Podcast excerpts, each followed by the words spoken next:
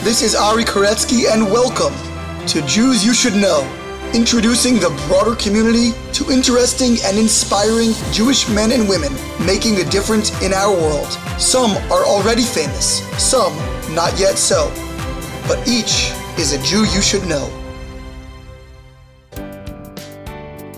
We are back with another fabulous episode of Jews You Should Know. This week, celebrity interviewer Heather Dean. Really cool story, fantastic background, where she, in her professional capacity, got to speak with luminaries like Robin Williams and Al Pacino and many others, and has her own Jewish journey. Today does a lot of production work on behalf of the Jewish people while living in Israel, so a lot to learn from in her story. A reminder, as always, to subscribe wherever you are listening. Apple Podcasts, Google Podcasts, SoundCloud, Spotify. Of course, please share with your friends as well. Follow us on social media at Jews You Should Know, spelled out fully on Instagram and Facebook, or with just the letter U on Twitter. Comments, suggestions, love to hear from you. JewsYouShouldKnow at gmail.com. And please, I hope everyone is staying safe and healthy during this very difficult coronavirus, COVID-19 period for those listening during our release window and anytime shortly thereafter here in May 2020 and beyond. And now to our conversation with celebrity interviewer Heather Dean. We are here with Heather Dean, longtime celebrity interviewer, now speaker and author, teacher. How are you? I'm great. Thank you very much for inviting me to be on your program. It's a great podcast. Thank you. I really appreciate it. You obviously have great taste in podcasts. And tell us a little bit about, Heather, where you are coming from now, and then more importantly, or where you originally came from to get there. Right. Well, I am very fortunate to tell you that I'm coming from the Holy Land, where I reside with my family. I used to visit Israel a great deal as a youngster with my family, and then as an adult through Aish Torah's New York community. So the family I grew up in was a family that wasn't so religious, but definitely pro-Israel, pro-Zionist, the kind of family that my parents would buy Israel bonds. Before I was born, actually, for a time, my father was a professor at Technion University, which is a top-tier engineering school in Haifa, in Israel. So definitely, parents that loved Israel sent my siblings and me to Hebrew school, which is an after-school program for public school students in our community in Ohio, in northeastern Ohio. Where exactly did you live growing up? So growing up, I lived in Shaker Heights, Ohio, which was a community It's a suburb of Cleveland. I think it was back then 35,000 people. It had a sizable Jewish percentage, but it really wasn't one of those suburbs that was heavily Jewish by any means, but definitely, a respectable number of Jewish. That would be more Beachwood, University Heights, Cleveland Heights. Exactly, yes.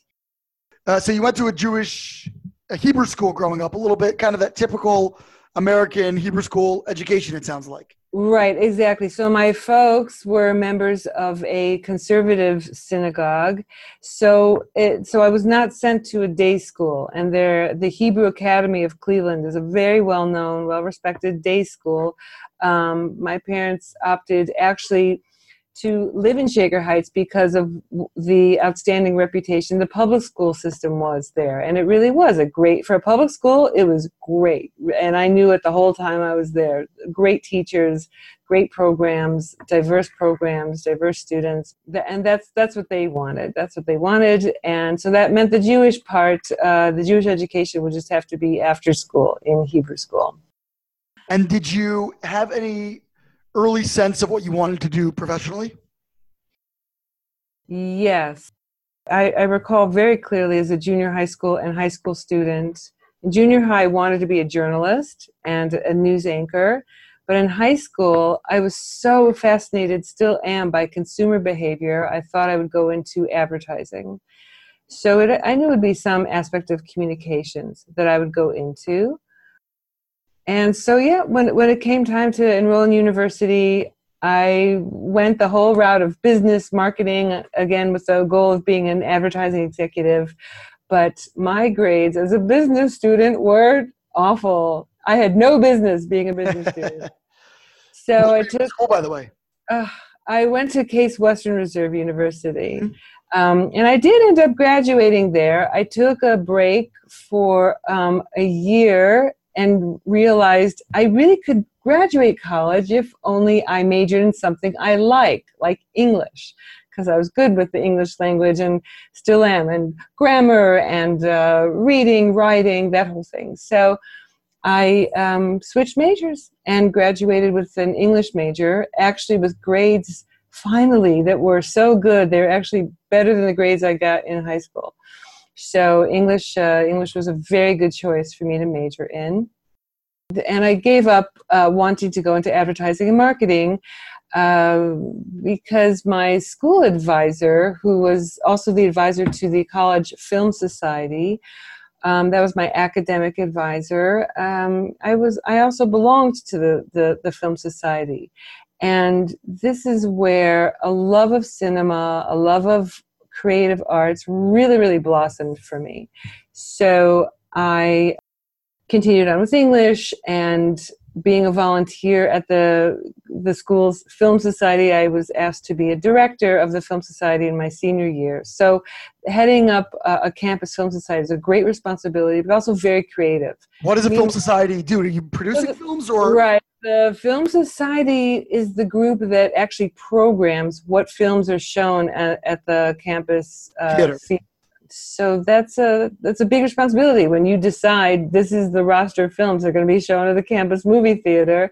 This was just before the dawn of when everyone owned a VCR. You remember those? Mm-hmm. I do remember those quite well, sure. So that kind of, definitely made an impact on the cinema industry. But anyway, you had a lot of power in this era. Right, back then. And also I hosted a weekly college radio show. So just really all the creative juices flowing. I knew that this was somehow I would be in some area of production. I wasn't sure if it would be film production one day, radio or television production.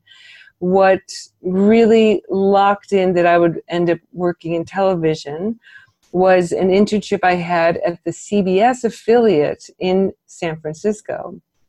My folks had moved to the Bay Area when I was in college. My dad accepted a chairmanship at the San Jose State University's business school. I guess he was good at business. He was great at business. He was the internationally renowned scholar of business and industrial engineering. So, yeah. So when I was visiting my folks that summer, I was accepted among many candidates to be an intern at the CBS affiliate.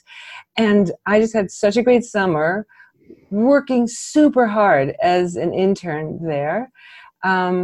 What clinched it, though, was while I was deciding, do I end up going into film production as a career or television production, I saw at that CBS affiliate so many women who were in positions of power making important decisions of what was going to be programmed there on television. And at the time, still it happens to this day, there really aren't so many women who are in positions of power making critical decisions. So it was just, for me, as they say in Hebrew, a davar pashut. It was a simple decision that I would go into television production. And I was off and running thanks to that internship.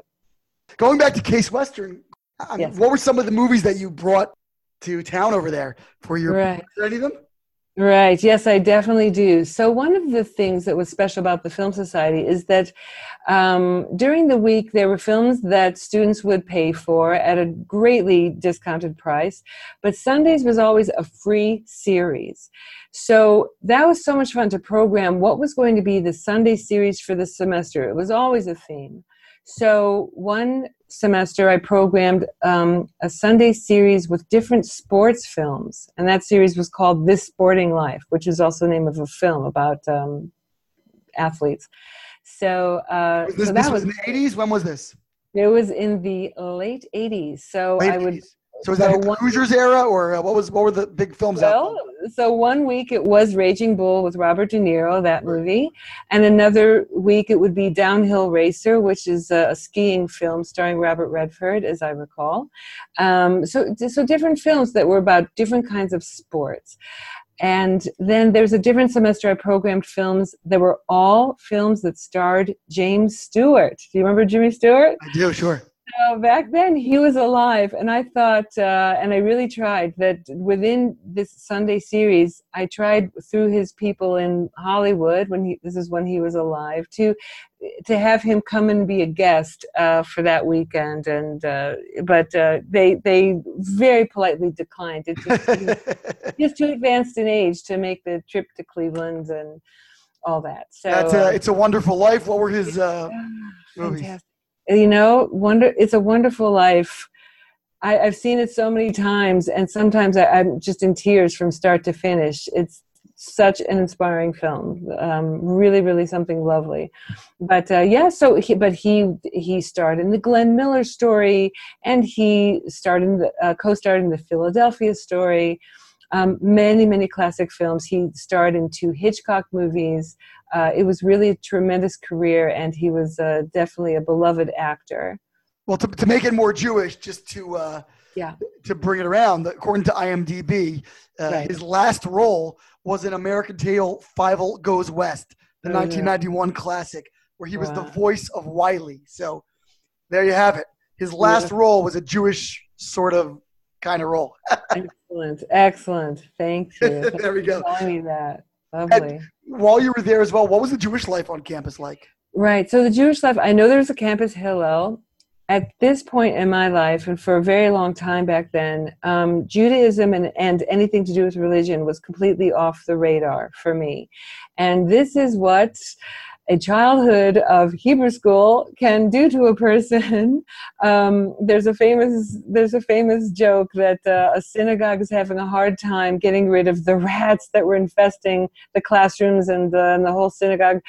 And so they came up with the solution is that they bar mitzvahed the rats, and the rats never showed up again. There you go. So, and this is what happened to so many people around me, myself included, is that, It unfortunately, you know, other than the benefit of learning how to speak, read, and write Hebrew, which was part of the curriculum, and learning about the state of Israel, there was basically almost no education about what Judaism is. And I write about this in my book, that one day that solidified that for me was where they had a guest rabbi from a different congregation come for an Ask the Rabbi Day. And this took place in 1 hour of one of the classes. And he picked out of a hat a question. He was going to pick out of a hat different questions that we were allowed to submit. He picked out one question, and it ended up being the entire question that took the whole hour. And that question was, who wrote the Bible? And if you can imagine someone hemming and hawing for an hour over who wrote the Bible and could not come up with a definitive answer, you know, you and I both know that answer is in one word, who wrote the Bible, and that's the Almighty. But I just thought, wow, well, you know, this is definitely not something that even this rabbi is connecting to. None of us students were connecting to Judaism. It was not relevant to our lives. It was definitely not exciting or interesting. It was the sort of thing we just had to go to because our parents said. And by the time people were bar mitzvahed, bat mitzvahed, really, people had enough by then, and I don't know anybody from the. I know one person from the Hebrew school system from my hometown that is a religious Jew today, other than me. And she and I were friends in junior high, and friends to this day. And she lives in a different neighborhood. in Israel. So, but that's it. That's not right. But not much activity at Case Western in terms of your Jewish. Oh no, for me, no. I had friends and roommates of all religions and all backgrounds, and no. In fact, one of the things I write about in my book is with a name like Heather Dean. So nobody really knew I was Jewish, and I was definitely of the school of don't ask, don't tell, because in my freshman year, I would overhear people saying very terrible things about Israel or Jewish people, and I thought, wow, I'm just going to hide behind this name Heather Dean and really get an earful, if I must, of what people really think of Jewish people or of Israel. And so, because I was well liked in college, so I didn't want people to feel uncomfortable or for me to do any gotcha kind of moments. I was sort of like being the journalist, the undercover journalist, fly on the wall. Fly on the wall, getting a feel of what they. What was your radio show about there? So my radio show, was that so fun. I have a smile on my face because that was such a pleasure. Many years of programming college radio show. So I just did a music show, pure and simple music show, and classic college radio. College radio was really, really in its heyday, actually, when I was there. I'm part of the Gen X generation.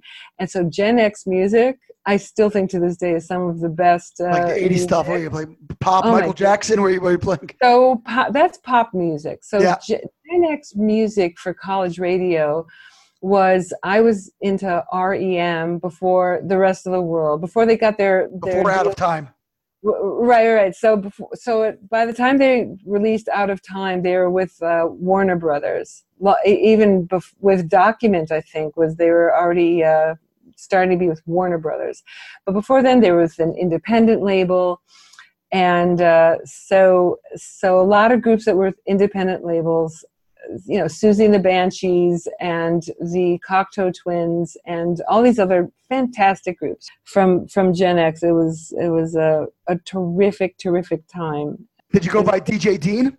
No. I was Heather. I was Heather Dean. DJ Dean could have worked. I'm just saying. That's so cute. That's really cute. We're a little late for it now, but if you ever revisit that vocation, you can. I don't know. Is there somebody named DJ Dean that I know? It just has a good ring to it. Ah, right. So my father, having been a college professor, people thought, he should head the School of Management. The Dean.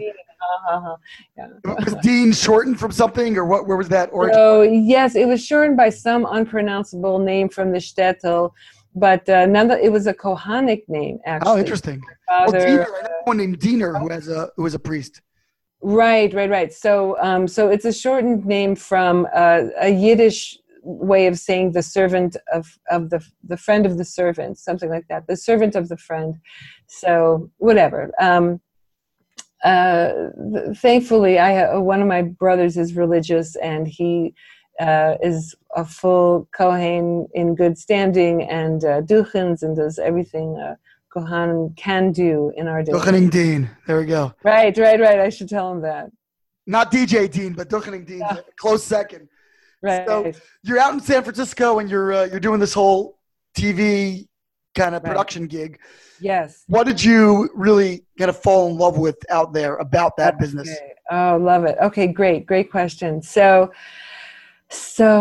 television production is so fantastic. One of the big thrills, which I write about in Searching for Heather Dean, is I explain in the memoir what it's like to work in a television production office.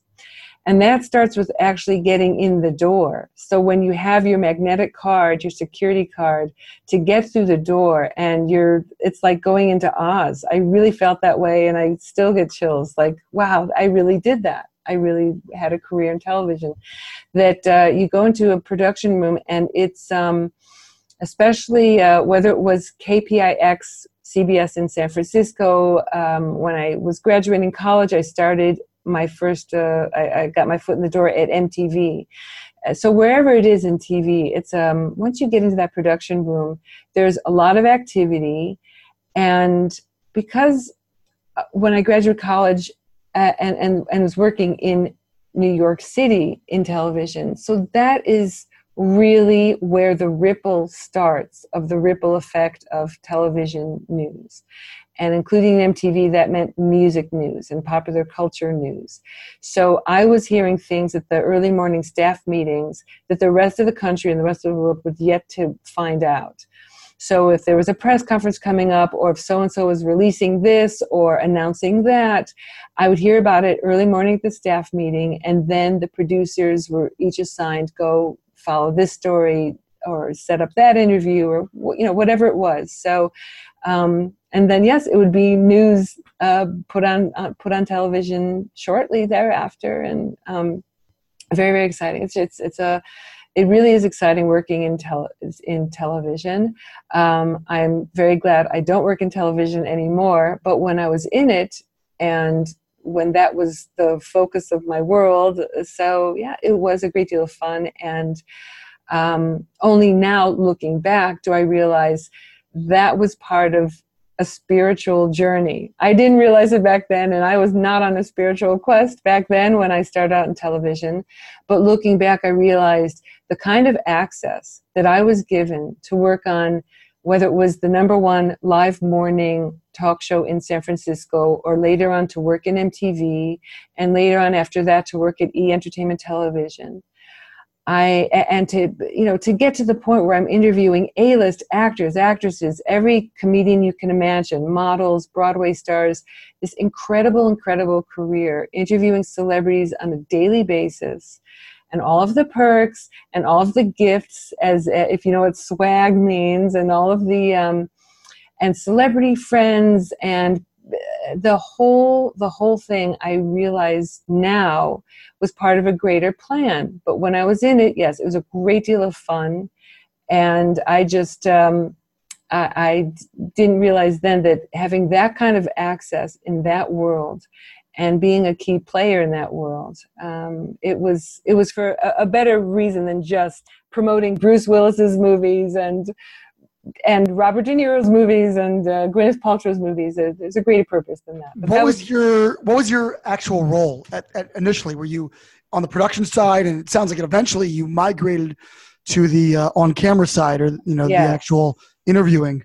Yes, exactly right. Yes, you read the book. So that's what happens. See, that's what happens when you are in any business long enough, is that if you're good at it, you will be considered the expert. So, for example, you are an executive director where you are, and I know that you didn't go to rabbi school, and first thing they said, let's make you executive director of this chapter of Meor. It happens when you work hard and know a thing or two. So yes, I worked really super hard in television production, which meant I gained lots of experience of how to conduct television shoots on location or in a studio. And that's because I started low man on the totem pole. So I saw the experienced people, the actual producers, do this. And I saw actual producers conducting interviews with very big, important people. So eventually, you assist enough, then they give you your shot. And I got my shot over and over again. And I was the one now on behalf of MTV or E! in New York City anyway, attending press conferences, press junkets, one-on-one interviews, working hands-on with the camera crew to make sure they got this kind of a shot, that kind of a shot, working with editors to make sure that they dissolved from one frame to the next in a certain way. A lot of decisions that I saw the people ahead of me doing, so that when it was my turn, I knew what to do. Eventually, I would say over the course of several years, probably 5, 6, 7, 8 years in the business, so I was also producing interviews for the Associated Press. And Associated Press, AP, is the largest news service in the world. And the nice thing about a service like AP or Reuters or United Press International is that for little markets like Kansas City, Cleveland, Chicago, Detroit, big markets also, they can't possibly be everywhere, but the Associated Press can. And that's why a service like that is so big, because their reporters and editors in every town. Right. So I was, for Associated Press, I worked as a freelancer who was in New York City. My role was just be in New York City and interview every celebrity that comes through New York, and then that goes out over the AP radio feed. Once in a while, on behalf of AP New York, I would go up to Toronto to cover the Toronto Film Festival, or go down to Atlanta to interview Val Kilmer and Kim Basinger for the movie they starred in. You know, whatever it was. Was that a Batman movie? No, so with Kim Basinger, that was for a movie she starred with Val Kilmer, which was, oh, right, I see what you're saying. No, they were in a movie together, which was sort of like a family drama. It was, that was not for Batman. Although I interviewed Val Kilmer for a different thing. Do you remember, he did a Western, it was a really good Western about Wyatt Earp. So he played Doc Holliday. So I remember interviewing him for that, yeah. So anyway, so eventually, having been this interviewer of celebrities for several years, it got to a point I was already interviewing over 1,000, close to 2,000 plus people that were in the entertainment business. So it includes a lot of famous people, but also directors and producers and composers who did film scores. So many, many, many people. So by the time you get to that level, I was invited by this or that news network to come to the studio, and I would be the pundit, sort of like how, you know, on political shows, Meet the Press. So you have pundits who weigh in on this because they become the experts. So I was sort of like occasionally filling that role of the expert celebrity entertainment reporter who was asked to, I don't know, go down to the Fox News studio and give feedback on last night's Oscars, or to go to NBC News and be interviewed about this or that celebrity. This would happen with a good deal of frequency, but I still kept my day job and just did celebrity interviews constantly. Who would arrange the interviews? Would somebody do that for you, or you had to hustle your own gigs? So that's a really interesting question, because when it's at that level that I was producing interviews for such big networks like MTV or E! Or the Associated Press Radio Network, so the pitches would come to me. They would come to me directly because I was the producer. So I was on everyone's mailing list, and I would constantly get mail from all the different movie studios or television studios to let them know. So let's think of a big movie like Star Wars. Okay, so when Star Wars was coming up with one of their sequels, so Paramount Pictures would inform me and invite me, along with my colleagues, to screen the film, to come to at a certain date and location, to interview everybody in the cast and the director, George Lucas. And I remember one of my colleagues was very upset that it happened to have been on Mother's Day that Paramount scheduled this for the Star Wars version that was with Natalie Portman, like the first time she was in. Oh, nice. So that was, nice Israeli girl. Yeah, nice Israeli girl. Yeah. So that's how that would happen. I was just invited constantly to interview these people, go to press junkets, whatever it was. So I didn't have to hustle anything. There was, once in a while, I would hear this or that celebrity is coming to town, and I would just ask my editor, do you want me to go for this interview? And the answer would be either yes or no. It was usually yes. If I made the suggestion, I kind of knew what my editor was going for. So when you were doing these kinds of interviews, what would be the relationship? Because it sounds like you would become social with them at some point and go to parties and different events. Did it become a friendship relationship, or more of a social relationship as well, or with some of these personalities? Right. So Yes, I mean, I definitely got asked out a great deal, but you know, I would just sort of like laugh it off usually. So I, you know what, I actually had my friends were from all different realms of New York, you know, of New York City. New York City is such a diverse place. So I had friends from my neighborhood, but I also had friends from the comedy world, and these were struggling stand-up comedians who would just go to all the different comedy clubs and try to get time on stage. Nowadays, they're very super famous, but I remember when they were just starting out, we were just friends who would hang out, and I was never a comedian, and I was never a comedian's girlfriend, but these were all buddies of mine. That was my favorite group of friends. Any of them household names now? Oh, without a doubt, of course, yeah. So one of my great good friends was Daryl Hammond, who is the cast member of Saturday Night Live. He's no longer cast; he's like the announcer, but he was the longest-running cast member of Saturday Night Live, and a dear, wonderful person. It was really surreal to also interview him for a few of his projects once he was famous, because we were like good buddies.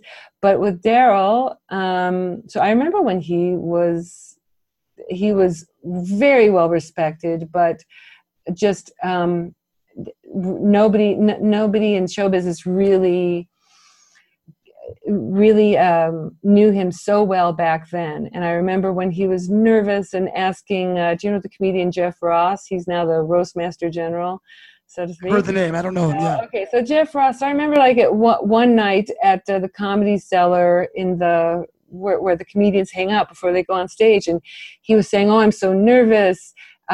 This is Daryl saying that I was invited to go on Letterman, and what am I going to do? And I have 6 minutes. And so Jeff Ross is like calming him down, like, dude, I've done it a couple of times. This is what you can expect. And I remember this very, very clearly, this conversation. And Daryl has not only gone on Letterman, but, you know, The Tonight Show and SNL, and the rest is history. So this is one example of many friends of mine who are household names. And if people want to know more about that, so that's also in my memoir. There's many stories of that. Incredible. So who would you say, because you were interviewing some exceptionally talented people, right, whether they are paragons of virtue in their private lives or not, but certainly, you know, people at the peak of their professional abilities, who would you say you really learned from, and what were some of the messages you gained from speaking with such high achieving people? Oh my goodness. Well, there's a question I've not been asked. Who did I learn from? There's many people I learned, don't be like them. Who have I learned from? I would say that, most of my life lessons really would come after that. And I'll tell you why. When it comes to lessons that have staying power and stay with me, these are lessons that would later come when I would take classes about authentic Judaism. There are many times that I'm really sorry to name drop here, but I interviewed Al Pacino several times. And I remember one time he had said some very interesting things about acting. And what I could tell you what Al Pacino had to say about acting and Dustin Hoffman told me about acting, it would probably take about 5 minutes to tell you that.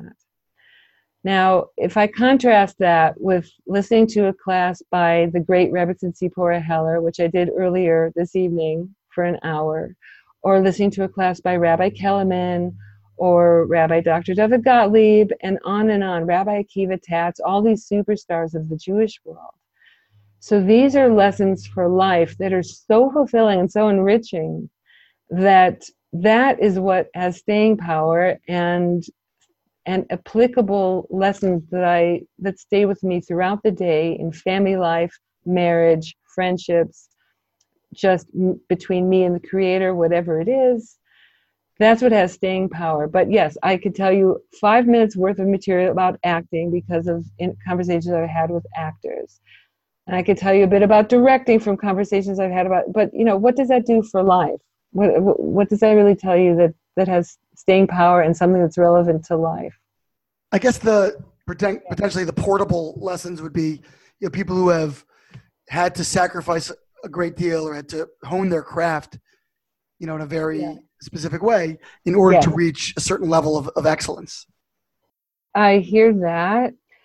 So I'm thinking, so one of the people that's considered the best actresses of her generation, Meryl Streep. So I interviewed her once, and she didn't talk so much about honing her craft, but she did refer to herself and her iconography, her star status as, quote, this thing that I've become. For example, I'd asked her, do you think you'd ever host Saturday Night Live as a guest host? And she just laughed it off. I mean, she answered no, that she wouldn't. And part of it was because of this thing that she had become. So, you know, she didn't talk so much about honing their craft. When a celebrity does an interview with a journalist, they're paid by the studio to promote the movie. So what they don't really want to talk about their personal life so much. They don't want to talk about themselves and their struggles. They are there because they must talk about whatever the next project is, the movie or the record album. And they're not so interested in revealing their deep, dark secrets. And I think also with honing their craft, it's a hard thing to explain. It's a hard thing to explain. Now, in the case of Daryl Hammond, he does talk about, because he's such a top-tier impressionist among other comedy talents. So he'll talk about like how he achieves his ability to do those impressions. And I've spoken with other actors and actresses who are impressionists. So some of the actors, they would talk about how their method to doing the impression. When I talked to Yardley Smith, who does the voice of Lisa Simpson, so she was not interested in talking about that. It was just for her, not because she's rude. She was actually very sweet, but she just didn't want to talk about the craft. Maybe it's because it's personal or because she doesn't find it interesting to talk about. But When you were in these situations at that time, putting yourself back into that scenario, yes.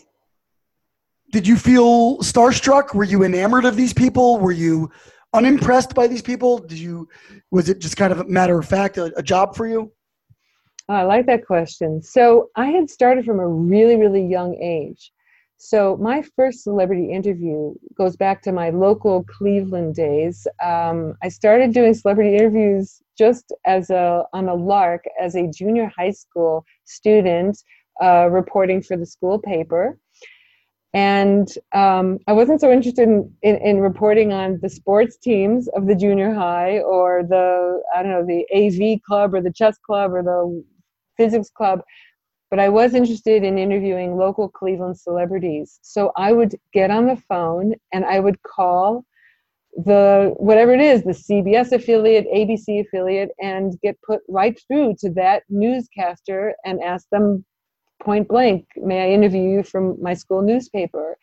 And they all agreed, like one by one. Sure they did. Yeah, that's great. Yeah, isn't that funny? But one by one, I interviewed so many of the local Cleveland news people or show hosts, and not knowing at all that would one day be my career of interviewing celebrities. It was just this thing I wanted to do as this starstruck junior high school student. By the time I was at MTV, so I would say that my very first press junket, my very first celebrity interview for MTV was just me one-on-one interviewing Steve Martin. So that's where, as the interview had gotten underway, I had a surreal moment of holy moly. I was thinking something else. Holy cow, That's what you were thinking, right? Yeah, right. I was thinking, holy cow, this is Steve Martin. And, you know, when I was, I remember, do you remember Steve Martin, the wild and crazy guy back in the days of Saturday Night Live? Like, absolutely. Steve Martin from my childhood. I mean, I've since interviewed Steve Martin several times, but that first time, all right, for that moment, I had a surreal moment, and that was it. After that, I had interviewed just several celebrities for MTV, and once you get that under your belt, at least in my case, so no, I was never starstruck after that, never, not even with Al Pacino and Robin Williams, maybe with De Niro, because at the time he was my favorite actor, but no, and there were some really, really super big people. The one person I was a little bit afraid of at first was Mike Wallace, who was the great reporter for 60 years or something like that. 60 Minutes, yes. 60 Minutes, yeah. 60 Minutes. He was such an intrepid and feared reporter. He was one of those reporters that would catch crooked businessmen and crooked politicians, and everyone was afraid of him. And I was afraid of him, too. I have no idea why. I had nothing to hide. But it was Mike Wallace, after all. And within 10 seconds, he was such a pussycat. And I interviewed him in his home and later at his office at 60 Minutes. And he recorded an outgoing message for my answering machine. Do you remember those?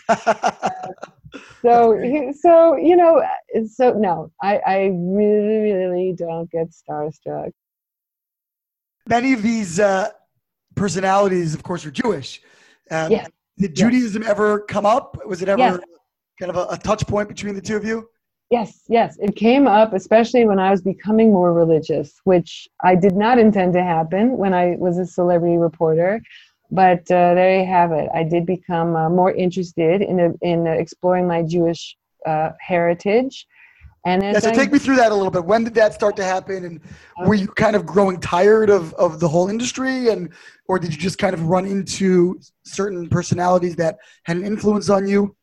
Right. That's a great question. So what had happened was I really wasn't a religious person when I went into show business as a reporter, and I wasn't interested in becoming religious, just none of it. Again, so turned off by the whole Hebrew school experience and didn't feel any spiritual connection to anything. It was around the time, though, when I was at MTV, again, Gen X, and the New Age movement was really gaining a lot of traction, and a lot of it seemed to be very alluring. And I wasn't like a New Agey, flipped out kind of person, but by chance, I guess, I had heard some classes that a nice Jewish girl named Marianne Williamson would give on the local cable access channel in New York City. And so I would watch some of these lectures, and then when she would come to New York City from where she lived in Los Angeles, so sometimes I would see her in person at Town Hall. And so those she had a lot of interesting things to say, not Jewish, but interesting spiritual lessons about replacing feelings of fear with feelings of love, and a lot of New Agey kind of stuff from a book that she considered a holy book, which I read, and whatever. It wasn't a Jewish book, but that whole New Age movement, that at least it got a little bit of a spiritual interest that came to the fore. And when I realized that the spiritual philosophy that she was perpetuating was actually like this house of cards that was not based in any kind of truth and not based in any kind of prophet, prophet, maybe the other kind of prophet, but not a genuine prophet. So already I was a bit of a spiritual seeker, just a bit disappointed, quite disappointed that was not the true path to God. So I started to explore, like, what is this the true spiritual path to God?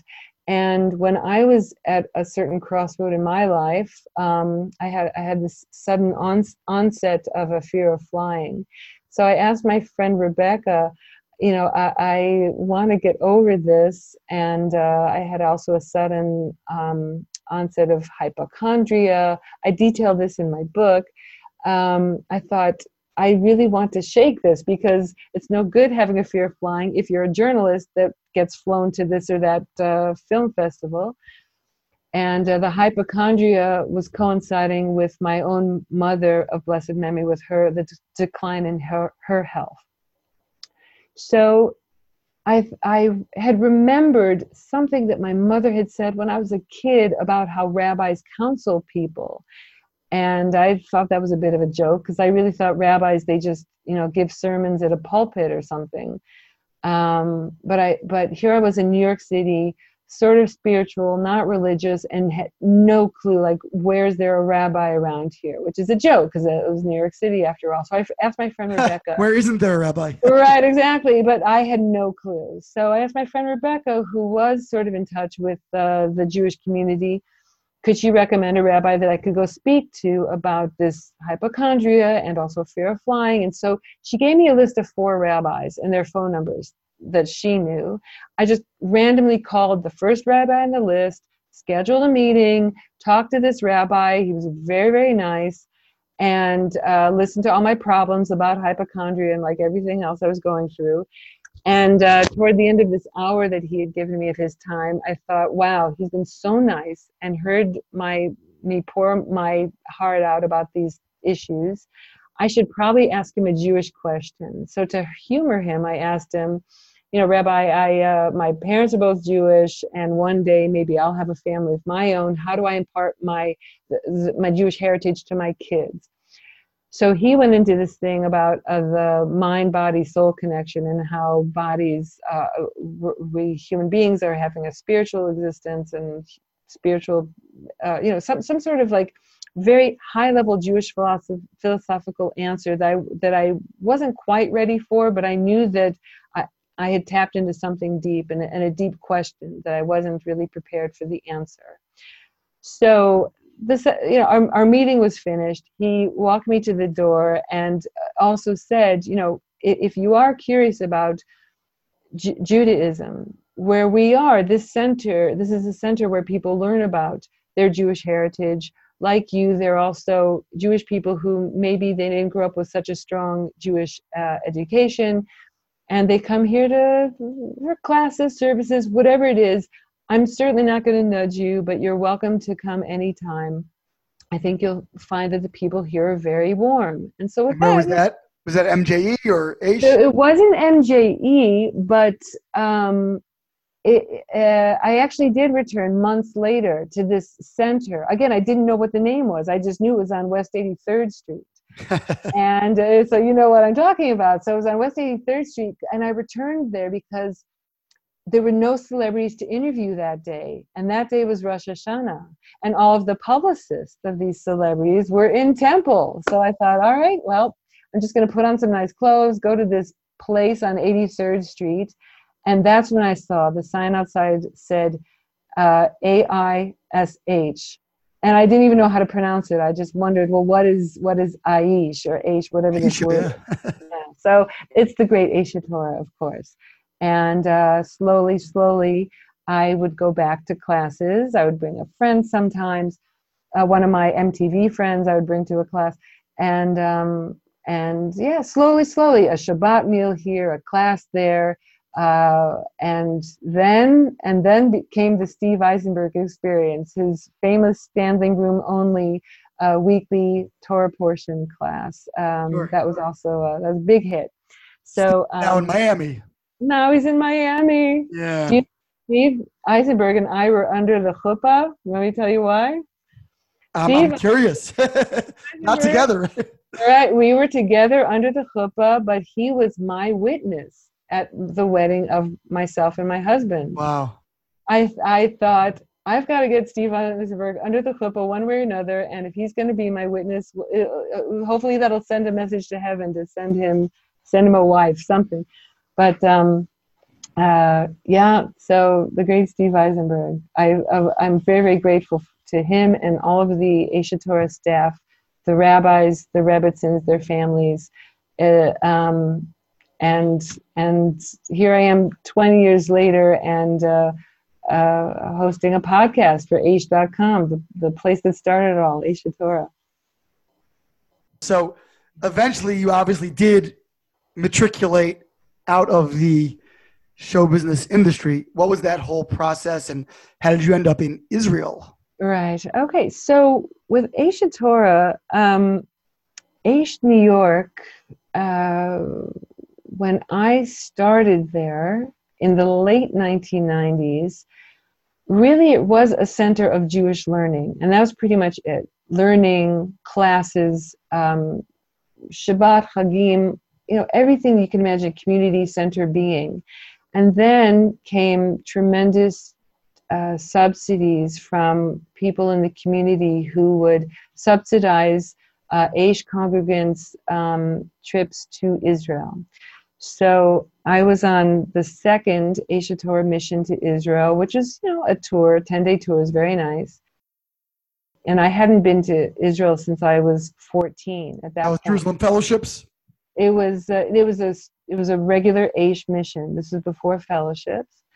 So just an Aish Torah mission, just a trip, and when I had started to already learn about these from these classes they gave about this is what our father Abraham did and Isaac and Jacob and like all these different places in the Torah.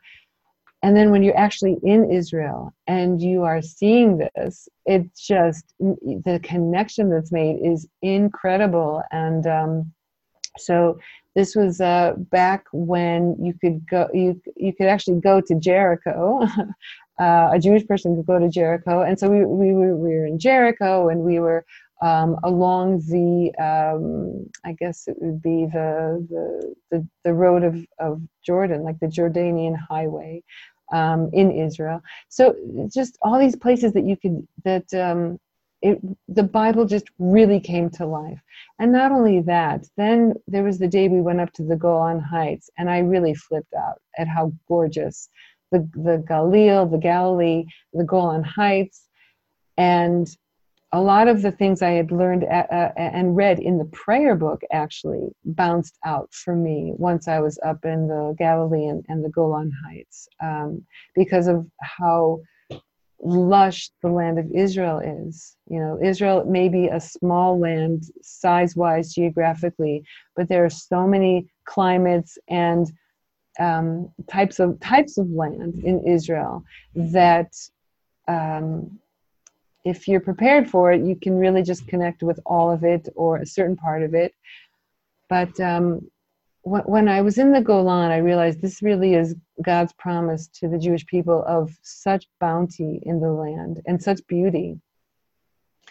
So from then on, anytime I could come back to Israel, I did. So when Aish Torah did its next mission, which was a learning mission, it wasn't so much touring at all, but it was being in classes all day, something I'd never experienced, and I loved it. I drank it up. It was the first time I'd learned Chumash with Rashi, and this was in Israel at Aish Torah's Executive Learning Center in the Old City, and so it was fabulous. So trip after trip, I just it's not easy when you're a journalist with deadlines to get 10 days together at a time to go anywhere, but at least my editor was fine. Like, he kept my seat warm if I needed to take off for Israel for another 10 days. My assistant was very, very happy to substitute, fill in, and do those celebrity interviews for me. And I just loved being in Israel. I didn't like leaving in Israel, but I knew I had a fantastic job to go back to in New York City. I really, really enjoyed being a celebrity interviewer. It was a great job, and I wasn't ready to give that up at all. So it was. It's the hardest thing when you have a foot in both worlds, right? The hardest thing when you really want to be in one place and yet you're drawn to another. So I was very fortunate when the opportunity came up to learn for a few months actually in Israel. When that came up, and again, I thank my editor in the States for at least not saying, well, just, you know, why don't you just, like for firing me. He did not fire me. He just said, okay, well, keep your seat warm. When you get back, you know, you're back in the saddle. You get back to work. So the thing is that when the opportunity came up to really learn in Israel for a couple months, that was at Neve Yerushalayim, which is an English language college for women, all about Jewish studies. And I was really where I wanted to be, in a class learning about Judaism, with great scholarly teachers. And I extended my leave of absence another month, and then another couple of months, and on, until 1 year later, I'm still at Neve Yerushalayim, still on the payroll at the network, but, you know, obviously I'm letting my assistant get paid in my place. So 1 year later, after being in Neve Yerushalayim, I was in Jerusalem, introduced to my future husband. What was his background? What was he doing in Israel? Yeah, so actually it's funny because he had been in yeshiva as a teenager. So it's sort of like I've been playing catch up to him all along. But he runs his own business and still learns every day. But I'll tell you, that year where I was in Israel learning about my Jewish heritage, learning about the role of a Jewish woman, learning so much about the Torah portion and different Sfarim, different holy Jewish books. It really was a serious crossroad for me, where I would meet with this mentor or that, just a couple of mentors, especially Rebbetzin Tziporah Heller, who is my Rebbetzin to this day, thank God. And you know, it just like basically cry with them over how much I wanted to stay in Israel, and yet I have the most fantastic job. For anyone who's a fan of show business, popular culture, I really had the most fantastic job.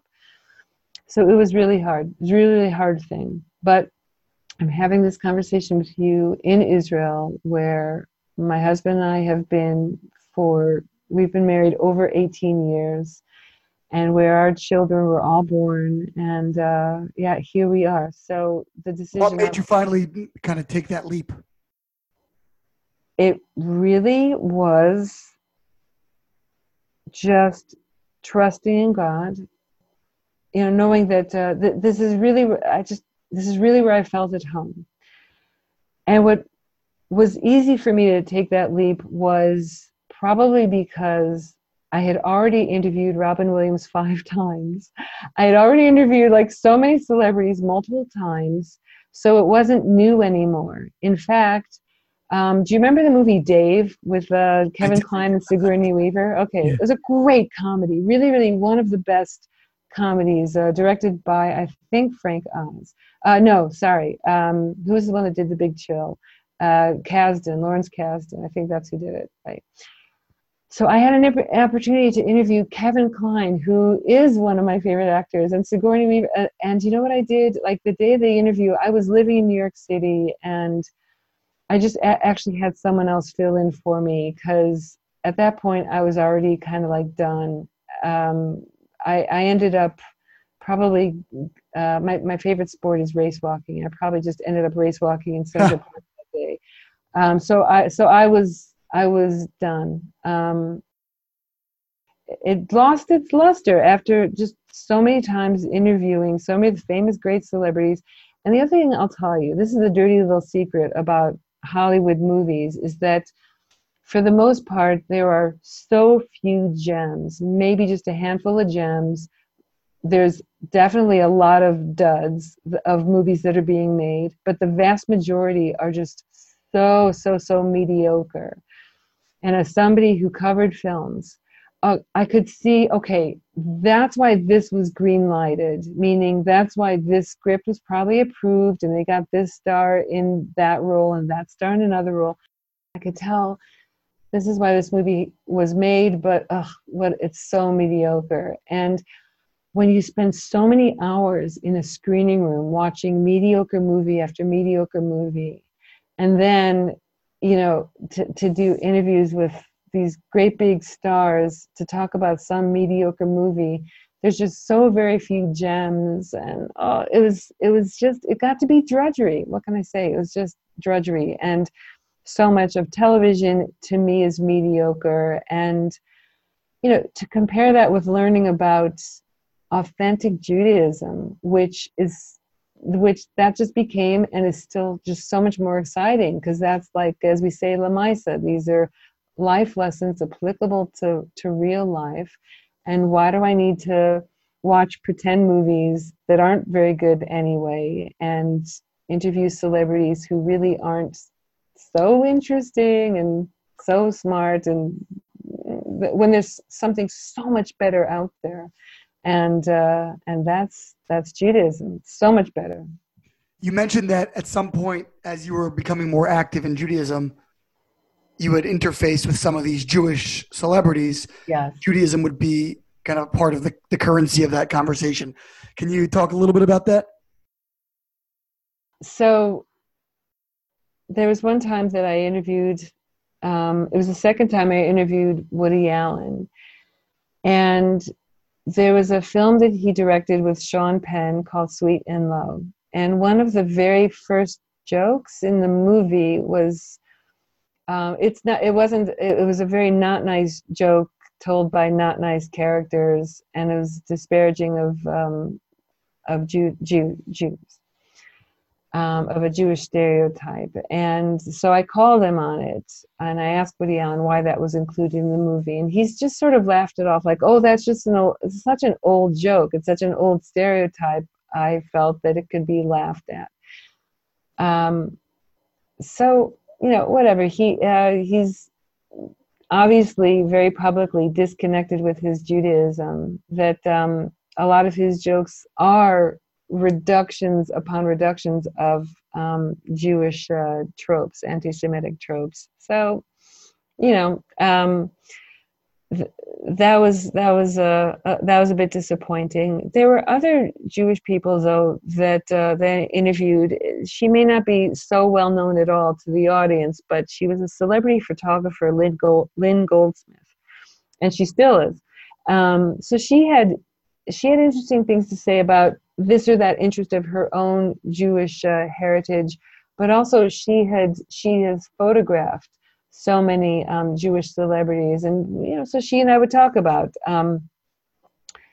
which of her Jewish clients showed an interest in Judaism. For example, Max Weinberg, who is the famous drummer and band leader for Conan O'Brien's show. He's no longer, he left for greener pastures, but so I've interviewed him several times, and, you know, so he has a bit of an interest. So, Heather, in closing, what are you doing today? You've written a book, and tell us what that's called, and what else do you do? Tell us about the podcast and so forth. Great. Okay. So the book that I wrote is a memoir called Searching for Heather Dean. And Searching for Heather Dean is actually the title of a song. And so an editor who was working with me on the book said, that should be the title of your book. There you go. I had a different idea. I thought if I would we'd find Bobby Fischer at the same time, maybe. Right, exactly. Searching for Bobby Fischer. Yeah. So I covered that movie, actually. Did you? I got to interview the little kid that played the one that was the chess champion, and Joe Mantegna, and everybody from that film is, and Steve Zalian before he became the top screenwriter in Hollywood. So anyway, whatever. Searching for Heather Dean is a memoir that answers the question, why on earth somebody who was an interviewer of A-list celebrities, why on earth would she walk away from that business? So it details that. The feedback that I've gotten on my book, it has been very tremendous. Anything from people saying it's very inspiring. Most everyone tells me it's such a page turner. I lost so much sleep reading this book because I just couldn't put it down. So, like, these are very, very nice comments. But I feel like it's an interesting enough story that I put it in book form, because really what what individual has had that kind of access to that many celebrities and at that level only to walk away? Like, really, why on earth would someone walk away from that? So that's the memoir. It's available on Amazon, and it may be picked up by a movie agent who might make it into a vehicle for one of their actresses. So stay tuned for that. Then you can interview yourself. Oh, that's so cute. Oh my gosh, that's really funny. I like that. So that's what I do. And then also, yes, I produce for Aish.com their weekly podcast. At the moment, Aish.com's content, just as we speak right now, is really, really devoted to this terrible pandemic and upheaval that the world is going through. So we don't have a coronavirus podcast. I don't know what's going on right now. I didn't hear anything about it. Yeah, exactly. I know. It's a yeah. When you come up, I missed that story on the evening news. Yeah. Right. Exactly. What the podcast does, though, the whole mission of the podcast is to focus on the Jewish home. And it is called At Home in Jerusalem, the podcast on Aish.com. So every week, it's a different, well-known Jewish Torah scholar or author or speaker who has something very specific to say that enhances Jewish home life, lessons from the Torah. So that's been a nice bridge to having interviewed celebrities from the Hollywood world to now get to interview stars of the Jewish world, Jewish stars. So that's the Aish podcast. We are well into our third year now of the podcast on Aish.com. So now at this point, I get a lot of questions and invitations to consult other people on producing podcasts. Many people have questions of, they want to start their own podcast, so they consult with me how to do that. And I also run workshops on how business people can increase their business to grow their business through media interviews. So all of these decades have been part of the media establishment. I know a thing or two or 500 on how to effectively pitch somebody who is a producer or editor for the chance at being interviewed or profiled on their television show, radio show, podcast, whatever it is. So things that have to do with media podcasting, it's all under the umbrella of my company called Heather Dean Productions.